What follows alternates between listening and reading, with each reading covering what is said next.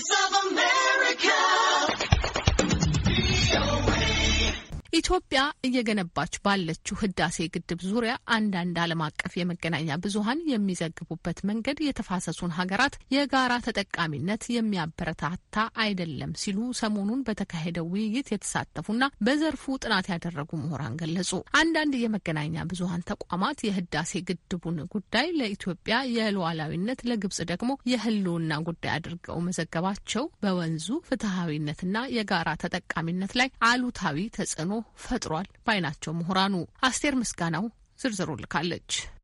ታላቁ የኢትዮጵያ ህዳሴ ግድብ ግንባታው ከተጀመረ አስር ዓመታትን አስቆጥሯል። በእነዚህ አስር ዓመታት ታዲያ ግድቡ ኢትዮጵያ በሌሎች ሀገራት ዘንድ እንድትታወቅ መልካም አጋጣሚ ፈጥሯል ይላሉ በባህር ዳር ዩኒቨርሲቲ ፖለቲካ ሳይንስና ዓለም አቀፍ ግንኙነት መምህር የሆኑት ተባባሪ ፕሮፌሰር ውሂብ እግዜር ፈረደ። በዓለም አቀፍ ደረጃ ዘራይዝ አፍሪካን ሺፒንግ ዘራይዝ ኦፍ ኢትዮጵያ ዘራይዝ ዘራይዝ የሚል ናሬቲቮች አጠቃላይ በእነዚህ ኢትዮጵያ መነሳት ኢትዮጵያ መነሳት ኢትዮጵያ መነሳት የሚሉ ትንታኔዎች ተሰጥተው ነበረ። ያንን ተከትሎ ምን ማለት ነው? ዞሮ ዞሮ ይህን ያመላክተው በኢትዮጵያ አላት የተፈጥሮ ሀብት ላይ ለመጠቀም ሳትችል ያንቀላፋች፣ የተኛች፣ የተዳከመች፣ ወደቀች የሚለውን ገጽታ በዓለም አቀፍም በአፍሪካም እንትን ውስጥ የተሻለ ገጽታ እንዲኖራት የራሱን የሆነ በጎ አስተዋጽኦ ፈጥሯል። የገጽታ ግንባታን ብቻም ሳይሆን አጠቃላይ ዲፕሎማሲ ግንኙነቷን ሁሉ የሚቀይሩ ሁኔታዎችን ፈጥሮ ነበር።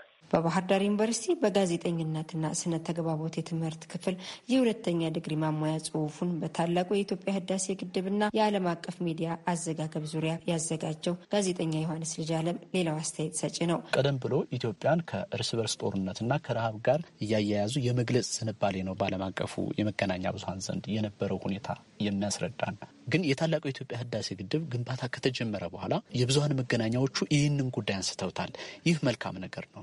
ምክንያቱም አንደኛ ኢትዮጵያን ከተፈጥሮ ሀብት ጋር ከወንዝ ጋር አያይዘው ዘግበዋል፣ ሀብትን አስተዋውቋል። በሌላ በኩል ደግሞ ከግንባታ ከልማት እቅድ ጋር ኢትዮጵያን አስተዋውቋል ማለት ነው። ስለዚህ ይሄ በጣም መልካም ገጽታ ነበር። ግድቡ የኢትዮጵያ አምባሳደር ሆኖ ቆይቷል ማለት እንችላለን። አስቴር ዓለም አቀፍ የመገናኛ ብዙኃን በኢትዮጵያ ህዳሴ ግድብ ዙሪያ ሰፊ ሽፋን ቢሰጡም በአዘጋገብ ስልታቸውና በቋንቋ አጠቃቀማቸው ግን መሰረታዊ ችግር አለባቸው ባይ ነው። ዮሐንስ ለጥናቱ መነሻ ያደረገው ኢትዮጵያ፣ ግብጽና ሱዳን የዛሬ ዓመት በዋሽንግተን ያደረጉትን ድርድር ነው።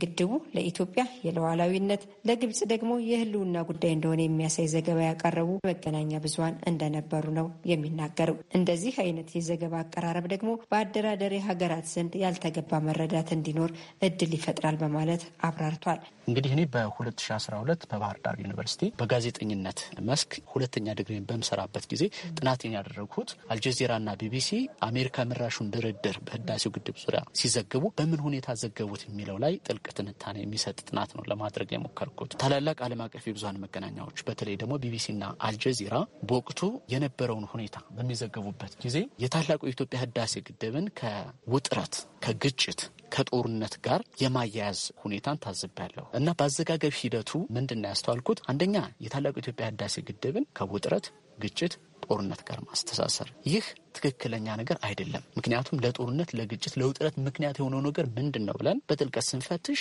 ግብጾች ለግድቡ ያላቸው አመለካከት አቲቲዩድ ነው። ግድቡ የኃይል ማመንጫ ግድብ ነው። ውሃው እዛ አካባቢ ተጠራቅሞ ተርባይን መጥቶ ነው በነበረበት የፍሰት አቅጣጫ የሚሄደው። አልጀዚራም ሆነ ቢቢሲ የታላቁን የኢትዮጵያ ህዳሴ ግድብ ዘገባ በሚሰሩበት ጊዜ በወቅቱ ማለት ይቻላል ታላቁ የኢትዮጵያ ህዳሴ ግድብ ለኢትዮጵያውያን የሉዓላዊነት ጉዳይ እንደሆነ፣ ለግብጾች ደግሞ የህልውና ጉዳይ እንደሆነ ተደርጎ ነው የተዘገበው። ግን በትክክል እንደዚያ ነው ወይ? ይህስ ማለት ምን ማለት ነው ብለን ስንፈትሽ ነገሩ እንደዛ ለመሆኑን በተለያዩ እውነታዎችን ማረጋገጥ ይቻላል። እዚህ ላይ ሁለት ነገሮች ናቸው ሚዛን ላይ የመጡት። አንደኛው የሉዓላዊነት ጉዳይ፣ ሁለተኛው ደግሞ የህልውና ጉዳይ። ሁለቱም ጉዳዮች ሚዛን ላይ ስናስቀምጥ የዓለም አቀፉ ማህበረሰብ ሆነ የትኛውም የሰው ልጅ ለህልውና ጉዳይ ቅድሚያ ይሰጣል። ህልውና ከተረጋገጠ በኋላ ነው ሉዓላዊነት የሚከበረው። እንደውም ነገሩን ገልብጠን ካየ ነው የታላቁ የኢትዮጵያ ህዳሴ ግድብ የህልውና ጉዳይ የሚሆነው ለኢትዮጵያ ነው። ምክንያቱም ዛሬ እኮ ኢትዮጵያ ውስጥ ታላቅ የሆነ ፋብሪካ ይተከል ቢባል ኤሌክትሪክ ኃይል ያስፈልገዋል። ወጣቶች አይቀጠሩም። ስለዚህ እየተሰደዱ ነው፣ በበረሃው እያለቁ ነው፣ እየሞቱ ነው። ስለዚህ የህልውና ጉዳይ እየሆነ ያለው የታላቁ የኢትዮጵያ ህዳሴ ግድብ ለኢትዮጵያ ነው። ሴቶች ወደ ጫካ ሲሄዱ ይደፈራሉ፣ መብራት አያገኙም። ትውልዱ በቂ ትምህርት ቤቶችን ብንፈትሽ በደንብ ማጥናት አይችሉም። ላቦራቶሪ የለም። በአጠቃላይ መብራት የለም ስንል ህይወት፣ ልማት፣ ስልጣኔ፣ እድገት፣ ህልውና በተለይ በአንደኛው መቶ ክፍለ ዘመን ጥያቄ ምልክት ውስጥ እየገባ ነው የሰዎች ህልውና። ስለዚህ የህልውና ጉዳይ ነው ካልን ይልቅ ለኢትዮጵያ ነው ሊሆን የሚችለው ማለት ነው። የመገናኛ ብዙኃን አውታሮች ዘገባዎቻቸውን ሲያዘጋጁ የግብፅን የቆየ ታሪካዊ የበላይነትን በሚያስጠብቅ መልኩ ሳይሆን የአስራ አንዱ የተፋሰሱ ሀገራት ፍትሐዊና የጋራ ተጠቃሚነትን በሚያረጋግጥ መልኩ መሆን አለበት የሚለው የኢትዮጵያውያኑ ምሁራን እምነት ነው። መገናኛ ብዙኃን በሚዘግቡበት ጊዜ የአንድን ወገን የቆየ የበላይነት በሚያስጠብቅ መንገድ ሳይሆን አስራ አንድ ሀገራት ሁለት መቶ ሰማንያ ሚሊዮን ህዝቦች ፍትሐዊ በሆነ መንገድ በጋራ መልማት መጠቀም የሚችሉበትን መንገድ በሚያመላክት ሁኔታ ነው ሊዘግቡት የሚገባው ብዬ ነው ማምነው። እንግዲህ የአባይ ወይም የናይል ተፋሰስን ተፈጥሮን በምናጤንበት ጊዜ ከግጭት ይልቅ ለትብብር ከጦርነት ይልቅ በጋራ ለመልማት እጅግ የተመቸ ተፈጥሯዊ ሁኔታን የተላበሰ ነው የወንዙ ተፈጥሮ በራሱ። ምክንያቱም ኢትዮጵያ ተራራማ አካባቢዎችን በምናይበት ጊዜ ወንዙ አልፎባቸው በሚሄዱ ቦታዎች ታላቁ የኢትዮጵያን ህዳሴ ግድብ ብቻ ሳይሆን ሌሎች ታላላቅ የኃይል ማመንጫ ግድቦችን መገንባት የሚያስችል ተፈጥሮ አለው። በሌላ በኩል ደግሞ በኢትዮጵያ ተራራማ አካባቢዎች ላይ ውሃውን በምንይዝበት ጊዜ እንደ ኃይል ማመንጫ ከጀርባ በሚቀመጥበት ጊዜ ትነትን ይከላከላል። በአንጻሩ ግብፅንና ሱዳንን በምናይበት ጊዜ ደግሞ እጅግ ደልዳላ የሆነ ለመስኖ ልማት የተመቸ አካባቢ እናገኛለን። ስለዚህ በላይኛው የተፋሰስ ሀገራት የኤሌክትሪክ ኃይልን በስፋት ለማመንጨት የሚያስችል ጸጋ አለው። በታችኞቹ የተፋሰሱ ሀገራት ደግሞ ለመስኖ የተመቸ ነው ተፋሰሱ። ስለዚህ ኢትዮጵያ ላይ የኤሌክትሪክ ኃይል መነጨ ማለት ለሱዳንና ለግብፅ የኤሌክትሪክ ኃይል የሚያገኙበትን ጸጋ ፈጠረ ማለት ነው ተፋሰሱ። በአንጻሩ ግብፅና ሱዳን ላይ ደግሞ ሰፊ የመስኖ ስራ ከተሰራ የግብርና ምርቶችን የመስኖ ውጤቶችን ኢትዮጵያ በርካሽ ዋጋ ልታመጣ ትችላለች ማለት ነው። ስለዚህ የመገናኛ ብዙኃን ይህንን መልካም ጸጋ ማጉላት ማስተዋወቅና ለተደራዳሪ ወገኖችን የመፍትሄ አመላካቾች መሆን ይኖርባቸዋል። ኢትዮጵያ፣ ግብፅና ሱዳን የህዳሴውን ግድብ አስመልክቶ የሶስትዮሽ ውይይት ሲያካሂዱ ቆይተዋል። እስካሁን ግን አለን የሚሉትን እውነት ማስታረቅ ከስምምነት መድረስ አልቻሉም። ለአሜሪካ ድምጽ ሬዲዮ አስቴር ምስጋናው ባህር ዳር